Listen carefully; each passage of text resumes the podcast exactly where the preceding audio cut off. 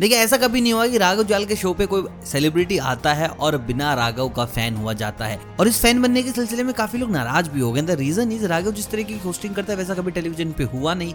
वो बिल्कुल ना, भाई वाले जोन में आ जाता है, दोस्त वाले जोन में आ जाता है। तो वो समझते हैं ऐसे कैसे हो गया? और ऐसा ही ना, जानवी के साथ हुआ। और भाई, जानवी की जो ले ली ना राघव जाल ने, मैंने पहले कभी होते हुए नहीं देखा था कि भाई इस तरीके से भी सेलिब्रिटीज को टैकल किया जा सकता है।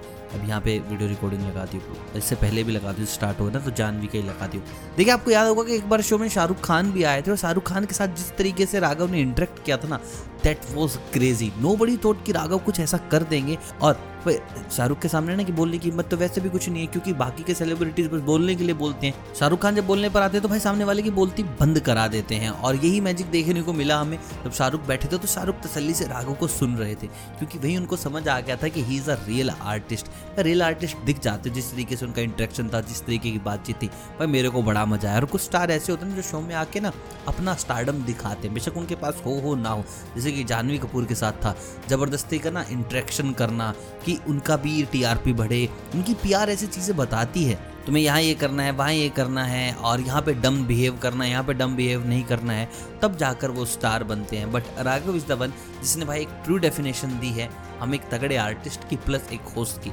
ऐसी होस्टिंग हमने पहले कभी नहीं देखी थी, जो यहाँ देखने को मिली, बड़ा मज़ा आया। और आई होप आप लोगों को भी मज़े आते होंगे राघव की होस्टिंग देखने में। भाई, जो ये वाला बोला ना पूरा एक मिनट इकतीस सेकंड तक का तो यहाँ भी बीच में क्लिप वगैरह सारी लगा दी हो। देखिए राघव को रखा जाने लगा है, चाहे शो में पहले से होस्ट हो या ना हो। अब देखेंगे, वहाँ पे भारती है, वहाँ पे हर्ष है, लेकिन राघव जियाल को भी रखा गया है, क्योंकि एवरीबडी नो जो राघव की पोटेंशियल है, वो किसी और के पास नहीं है। That's why he is ruling the industry he is the most expensive host on television show लेकिन पर उनके पास अवार्ड्स नहीं है। अब ऐसे में तो यार क्या ही किया जा सकता है बट लेट्स होप बहुत जल्द डांस प्लस का नया सीज़न आए और उनको बेस्ट होस्ट का अवार्ड मिले।